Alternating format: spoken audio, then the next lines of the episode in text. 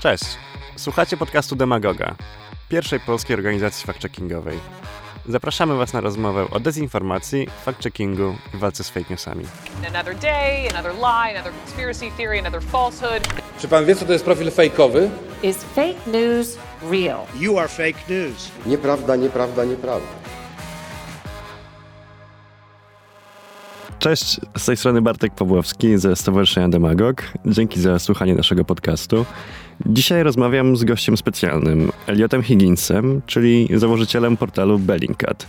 Jest taki zespół dziennikarzy śledczych, którzy używają głównie, jeżeli nie wyłącznie, ogólnodostępnych materiałów i źródeł w internecie. Cześć Eliot.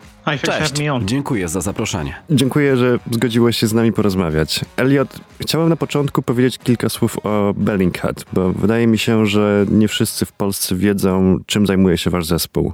Właśnie minęło 7 lat od założenia Bellingcat i wykonaliście w tym czasie mnóstwo pracy.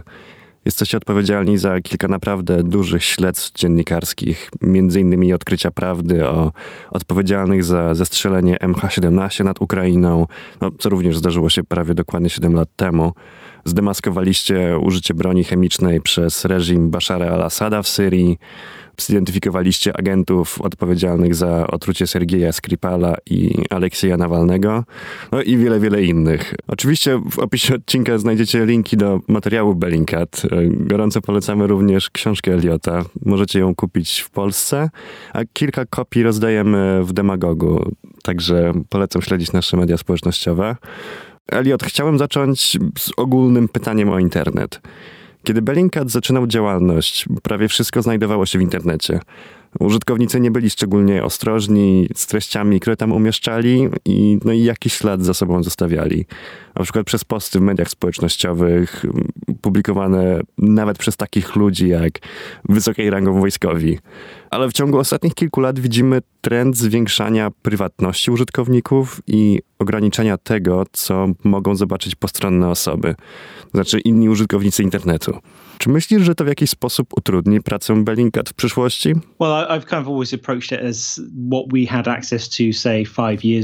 Zawsze podchodziłem do tego tak, że to, do czego mieliśmy dostęp 5 lat temu, co udostępniali ludzie, co media społecznościowe pozwalały dostać przez ich API, zawsze myślałem o tym jako 130% treści, do których mieliśmy dostęp. I teraz zmierzamy do 100 raczej niż ze 100 do 70. Because our work is focused so much on the kind of, uh, Ponieważ tak duża East część uh, naszej pracy skupia się na Bliskim Wschodzie i Rosji, możesz na to patrzeć z perspektywy świadomości tego, co jest u nich możliwe. Podczas gdy wiele ludzi tam nigdy nie spotkało się z takim typem dziennikarstwa, nie są mniej świadomi tego, co jest możliwe. To jest dla mnie zawsze interesujące, że kiedy zaczynamy pisać o temacie z nowej części świata, odpowiada nam tamtejszy rząd i mówi, to są fake newsy, a my po prostu mówimy, nie, już to przerabialiśmy i doskonale wiemy, jak to się skończy. Dobrym przykładem była sprawa, w której patrzyliśmy na wideo przedstawiające egzekucję dwóch kobiet i dwóch dzieci w Kamerunie.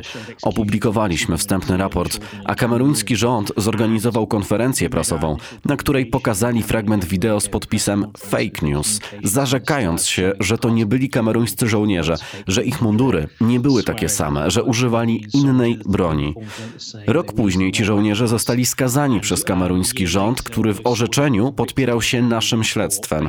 Także może się wydawać, że w niektórych miejscach pole internetowych śledztw się zawęża, ale w innych ludzie dalej nie są świadomi tego, co można zrobić z takim materiałem.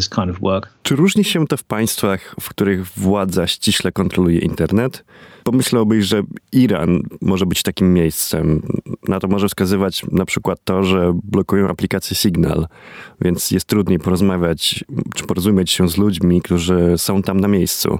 No, ale okazało się, że w zeszłym roku, kiedy ten ukraiński samolot był zastrzelony pod Teheranem, to właściwie te przeszkody nie powstrzymały was od zajęcia się tą sprawą i, no i odkrycia, że, że wojsko odpowiadało za, za tę tragedię.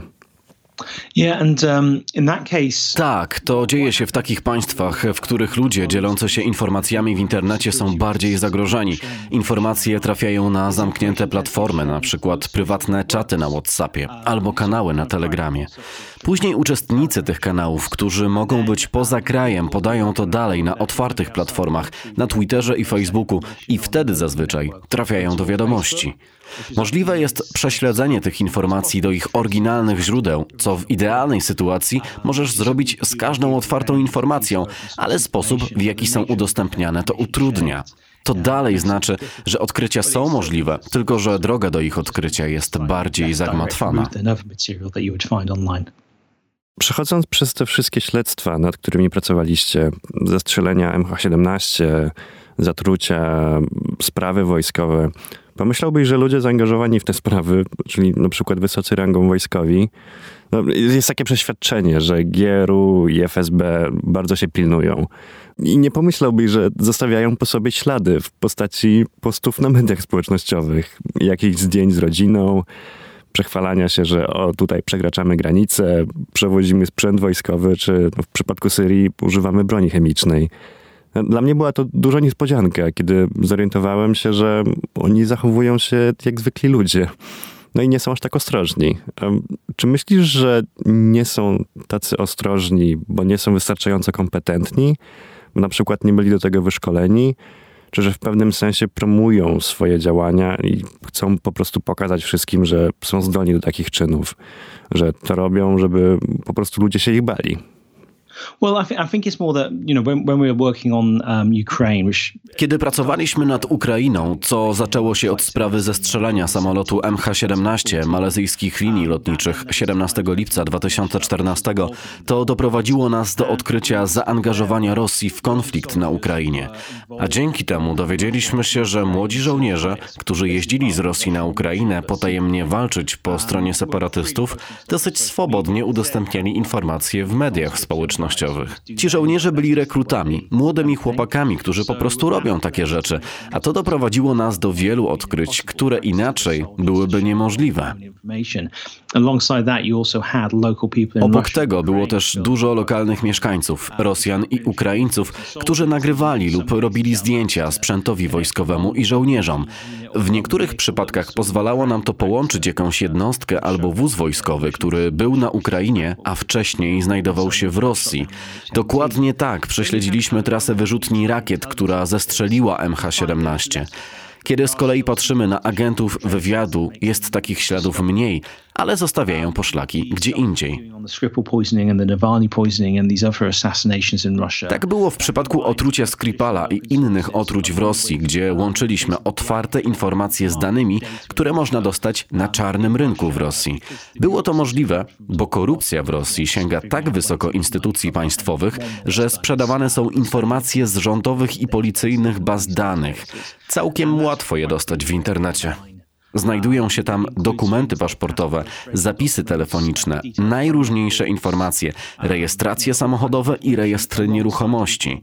Więc możesz kupić informacje, które łączą się z otwartymi źródłami, a to prowadzi do nowych odkryć.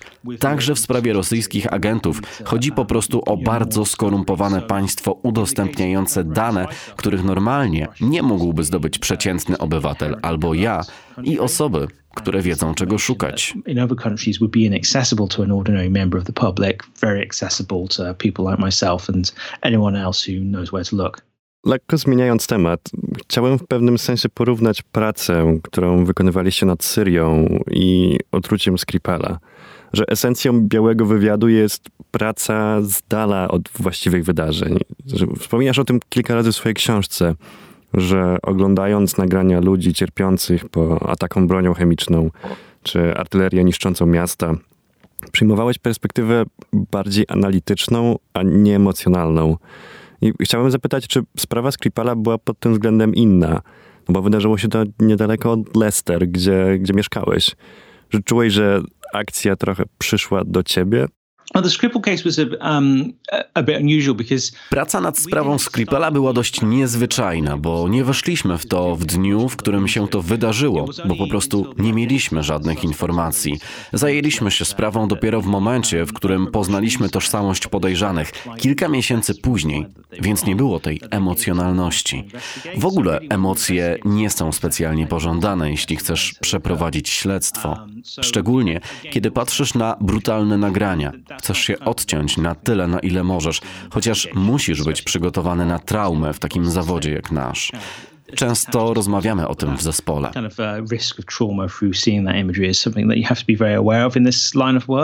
And it's something that in our office and you know with our team that we talk about a lot. Um, but yeah, I mean, the, the, just with the Skripal case, because Wracając do Skripala, ponieważ była ta przerwa w czasie, to odczuwało się to I inaczej. think it made it just uh, you know very different from um, you know something that happened in the moment. Te wydarzenia działy się w Anglii. Ci sami agenci działali w Czechach, w Bułgarii. Na początku zajmowaliście się wojnami w Libii i w Syrii, no, co działo się daleko od was. No ale z czasem zaczęliście zajmować się też większą liczbą spraw w Europie. No, i chociaż nie były to wojny, tak, to dalej były to bardzo poważne sprawy. Zdemaskowaliście użycie broni chemicznej, no, egzekucje więźniów, wszystko to, co działo się na Ukrainie. No, Przeczytałem Czerwony Alert Billa Braudera i dobrze pamiętam, że pod koniec książki mówi o tym, że no jest na liście osób, których chce się pozbyć Putin i bardzo przejmuje się swoim bezpieczeństwem. No, to jest oczywiście uzasadnione po, po tym, co się stało z Sergiejem Magnickim. Um, czy kiedykolwiek bałeś się, że ty albo ktoś z waszego zespołu może być narażony na tego typu nieprzyjemności? Uh, yeah, I mean, absolutely. I mean, it's, it's like it's got to the point now where we have to be a lot more aware of our security, particularly those of us. Tak, absolutnie. Jesteśmy w punkcie, w którym musimy być świadomi swojego bezpieczeństwa, szczególnie ci z nas, którzy pracowali nad sprawami związanymi z rosyjskimi zabójstwami. Na przykład ja jestem w stałym kontakcie z brytyjskimi antyterrorystami i policją w sprawie mojego bezpieczeństwa. Moi koledzy muszą sami podejmować odpowiednie kroki. Musimy być bardziej ostrożni ze sprzętem, którego używamy, bo jesteśmy celem ataków hakerskich. Musimy też uważać na nasze fizyczne bezpieczeństwo. Po koronawirusie, jeśli jestem w hotelu, to nie będę w nim jadł i zamawiał pokojówki, bo nie możemy ufać, że nasi adwersarze, znając ich metody działania, nie wykorzystają takiej sytuacji. Um, um, uh, Chciałem też o tym pogadać, ponieważ miesiąc, dwa miesiące temu ja i moi współpracownicy w Demagogu e, jesteśmy organizacją zajmującą się fact-checkingiem i fake newsami. Trochę jak Snopes albo Pagella Politica. Jesteśmy też członkiem międzynarodowej sieci fact-checkerów.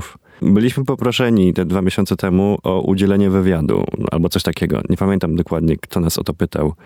Ale rozmawialiśmy o bezpieczeństwie fact-checkerów, którym poważnie grożono, na przykład w Brazylii albo w Serbii.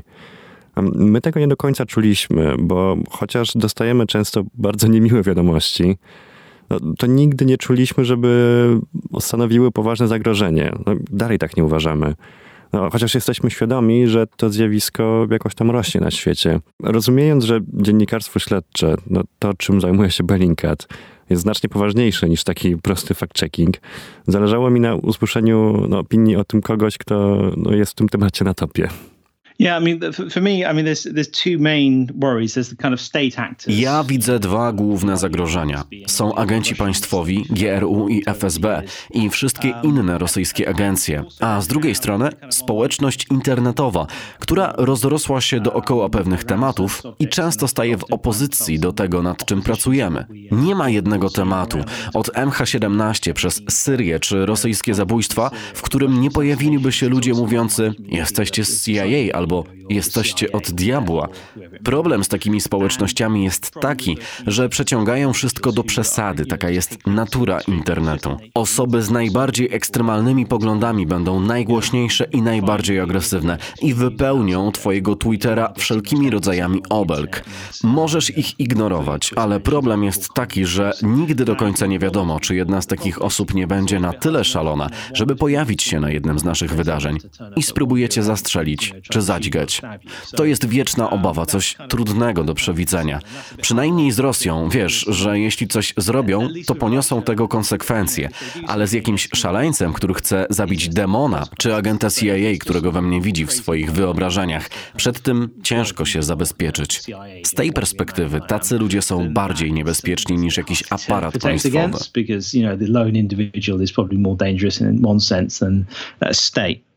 Więc trudniej byłoby się obronić przed jakimś rasistowskim użytkownikiem 8chana albo 8kuna, ale o tym też dużo pisaliście.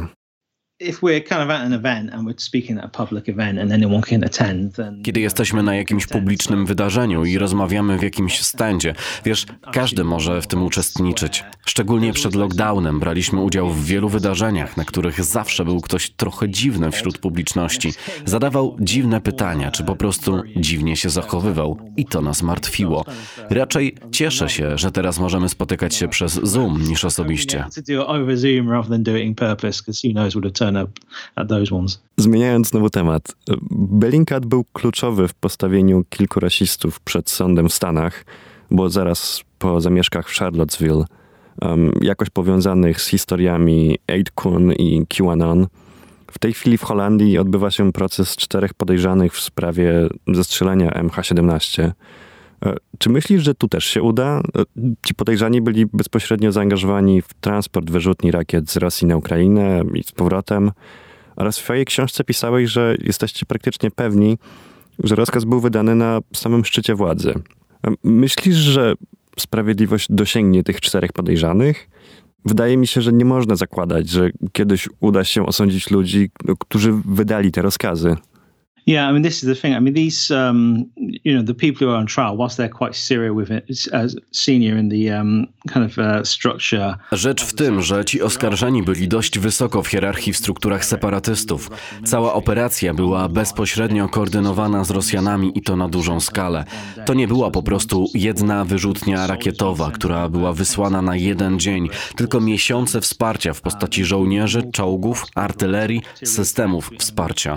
Nawet ostrzał artyleryjskiego z zagranicy. Naliczyliśmy ponad 100 miejsc w Rosji, z których strzelano na Ukrainę i to tylko latem 2014 roku. To była zmasowana pomoc wojskowa płynąca z Rosji. To na pewno nie działo się bez wiedzy rosyjskich przywódców. Trzeba być szalonym, żeby uważać, że ten wielki konflikt z ogromnymi manewrami wojskowymi dział się bez wiedzy prezydenta. Na tym poziomie oczywiście trudniej jest wymierzyć sprawiedliwość i tak to po prostu wygląda w polityce międzynarodowej. Naj najbardziej wpływowi ludzie wychodzą z tego suchą stopą.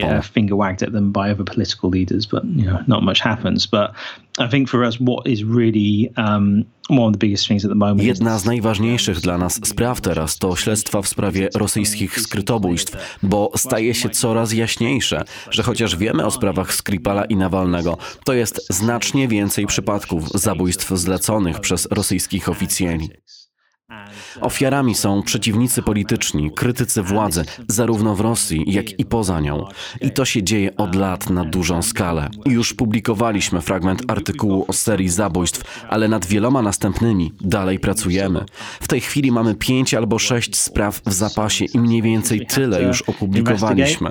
Um, I mean, we've got, I think, five or six at the moment that we've got as a backlog and we've published on about half a dozen already. So, um, yeah, I mean, the scale of this is quite large, and we think. Skala jest naprawdę duża i wydaje nam się, że to, co odkryliśmy, to dopiero wierzchołek góry lodowej, bo to, co nas zaskoczyło, to to, że ofiarami są nie tylko znane osoby jak Nawalny czy Skripal, ale też bardzo zwyczajni ludzie, o których mogłaś nawet nie słyszeć, chyba że jesteś lokalnym aktywistą.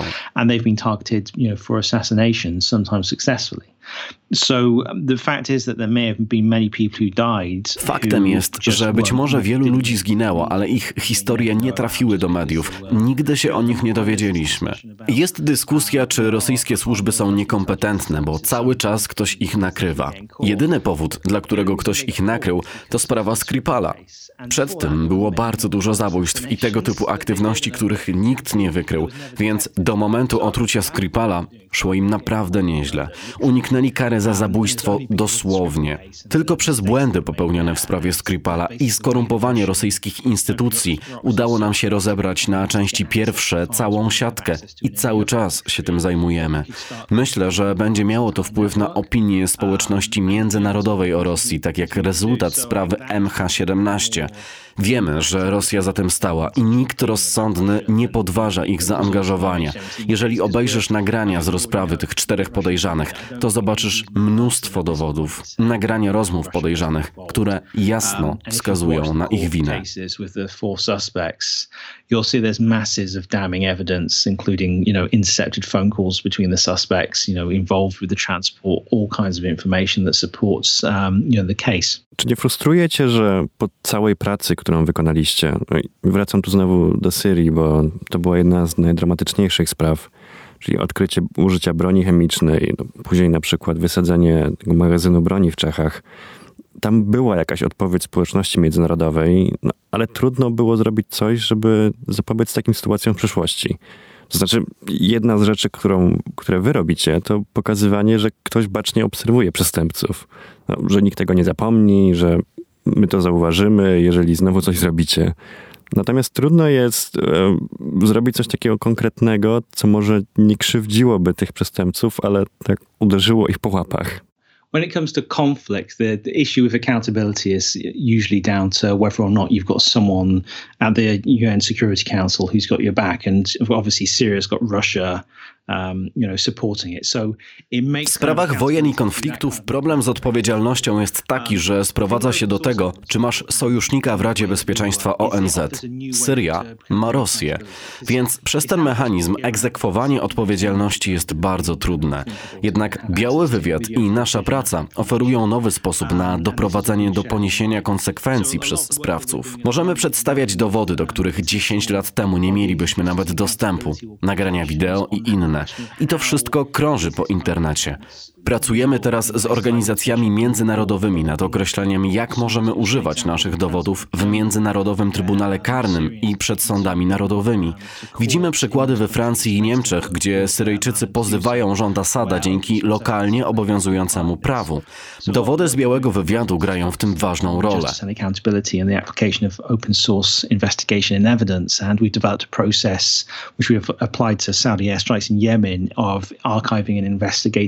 Yemen um, with the intention of that kind of research then being shareable with um, kind of accountability bodies. Duża część naszej pracy teraz to rozwój narzędzi, które mają pomóc w używaniu tych dowodów.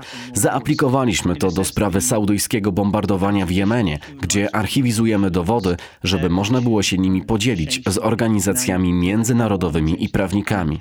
Tradycyjne organizacje zajmujące się prawami człowieka zmieniły swoją pozycję, bo śledczy, tacy jak Bellingcat, stoją niejako na pierwszej linii frontu zbierania informacji w internecie, a inni archiwizowania i badania ich. Jest to teraz szczególnie ważne, bo firmy social media dosyć często kasują podobne materiały ze swoich portali. Wobec tego pierwszym wyzwaniem jest złapanie tej treści na czas, później archiwizowanie w taki sposób, żeby można było to później odszukać i użyć, a potem zaprezentowania tak, żeby były pożyteczne w sprawach sądowych. Już nad tym pracujemy i chcemy to rozwinąć w przyszłości, ale jeżeli nie chcesz przyjąć pieniędzy rządowych, to bardzo trudno jest zrobić zbiórkę na podobny cel. Staramy się unikać państwowego finansowania, bo to wystawia cię na wielowymiarową krytykę. Zbieranie sensownej kwoty, na przykład 200 tysięcy funtów, jest bardzo trudne, bo poza rządem nikt nie myśli jak grantodawca. Tylko rządy się tym interesują i tego potrzebują do swoich spraw sądowych. Responsibility. And I think that's because the kind of traditional human rights organizations and the donor kind of uh, uh, around those To bardzo prawdziwe, co mówisz, ale chociaż fundusze państwowe to inna liga w porównaniu do funduszy Bellingcata, tego, co możecie zebrać od waszych czytelników, to mimo tego, że stoicie naprzeciw armii państwowych troli, to całkiem, dalej całkiem nieźle wam idzie. Statystyki, które podałeś w książce, mówią o tym, że no, kiedykolwiek coś opublikujecie, to MH17, Skripal, nagle pojawiają się setki tysięcy tweetów no, z innymi wersjami tej historii. No, często sprzecznymi same ze sobą. O, a wy dalej macie pewną wiarygodność. Znaczy, ludzie was słuchają. Czy jest jakiś sposób na budowanie autorytetu oprócz transparentnego pokazywania ludziom, no, co robicie, jak dochodzicie do waszych wniosków?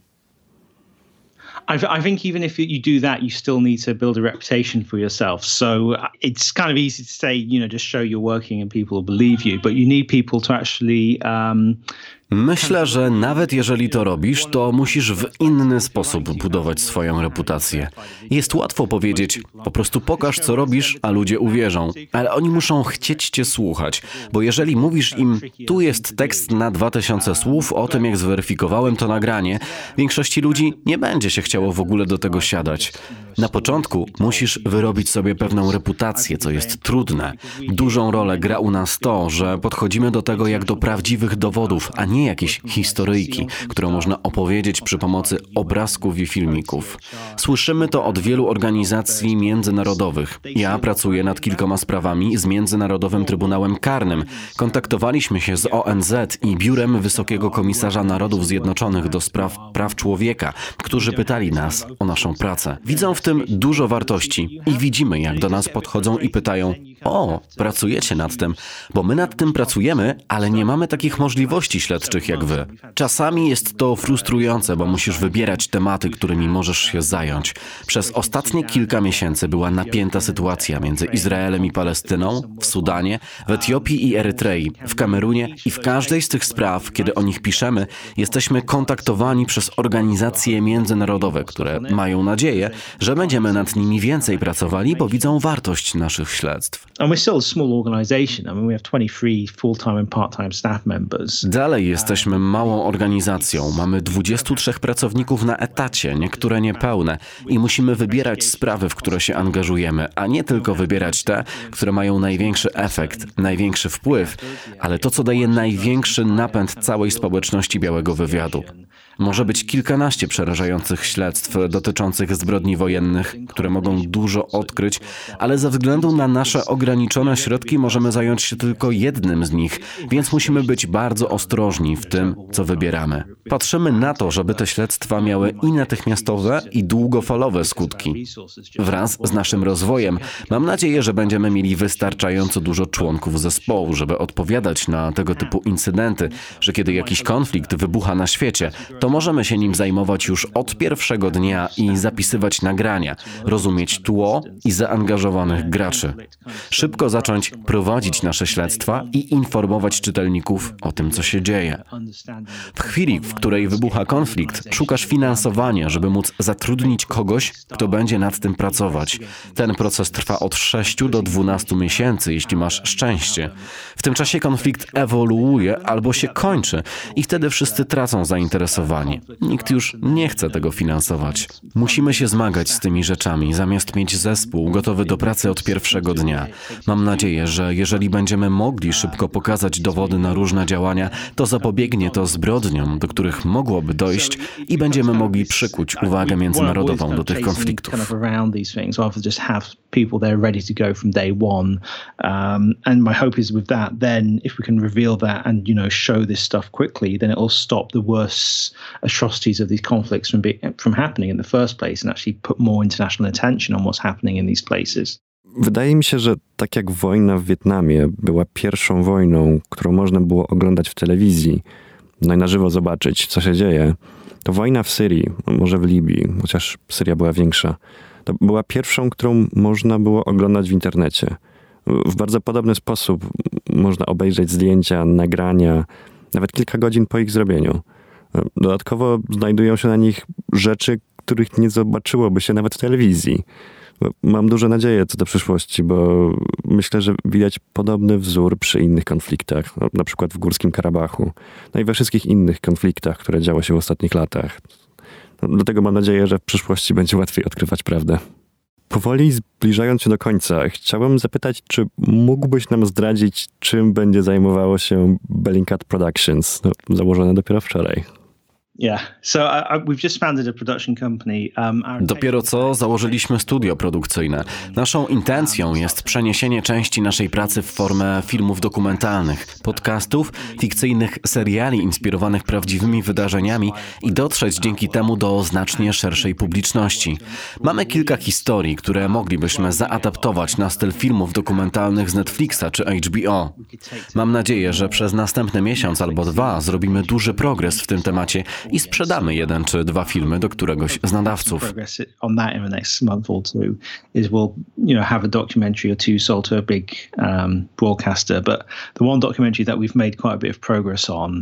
Um, Jeden z dokumentów, nad którymi zrobiliśmy postęp, jest to Wagnergate na Ukrainie. W zeszłym roku najemnicy z grupy Wagnera byli aresztowani na Białorusi pod zarzutem wspierania prodemokratycznych protestów. Odkryliśmy, że najprawdopodobniej była to akcja ukraińskich służb specjalnych i pracujemy nad filmem dokumentalnym o tej akcji. Dlaczego się nie udała? To pewnie będzie pierwszy film, który wypuścimy. Bardzo chcielibyśmy zrobić to do końca miesiąca ale obiecujemy to od czterech czy pięciu miesięcy. Cały czas zgłaszają się do nas nowe osoby, które wiedzą coś w tej sprawie. Mamy nadzieję, że uda się niedługo, żebyśmy zdążyli akurat na pierwszą rocznicę tej afery.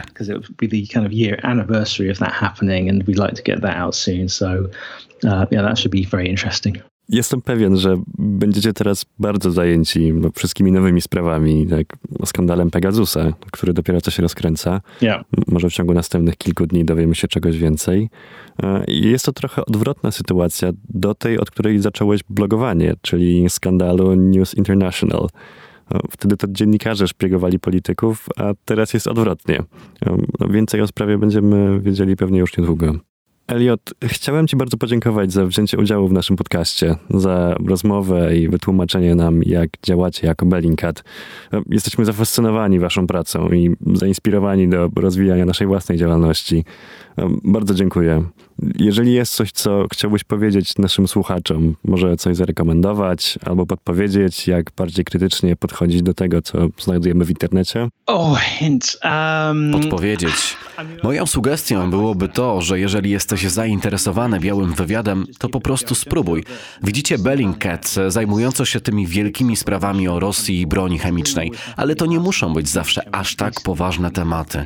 Ostatnio pomagałem jednej organizacji w Wielkiej Brytanii, która pomaga właścicielom odzyskać ich uprowadzone psy. Udało nam się odzyskać cztery psy i oddać je właścicielom.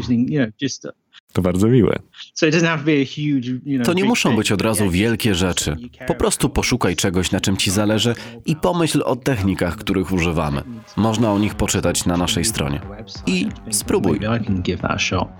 Super, dziękuję Ci bardzo. Jeszcze raz gorąco polecamy książkę Eliota. Jesteśmy Bellingcat, agencją wywiadowczą dla ludzi. Wszystkie nowe artykuły Bellingcata, które znajdziecie na ich stronie, też polecamy. Możecie śledzić Eliota i innych członków zespołu na Twitterze no i mediach społecznościowych. Bardzo dobre materiały, o których często rozmawiamy z zespołem Demagoga. Dziękuję jeszcze raz. Jestem pewien, że będziemy udostępniali znacznie więcej informacji o Bellingcacie w przyszłości. That's great. Thanks very much. Słuchaliście podcastu Demagoga realizowanego przez Sounds and Stories. Więcej informacji o nas i naszej pracy znajdziecie na stronie demagog.org.pl i w naszych mediach społecznościowych. Do usłyszenia.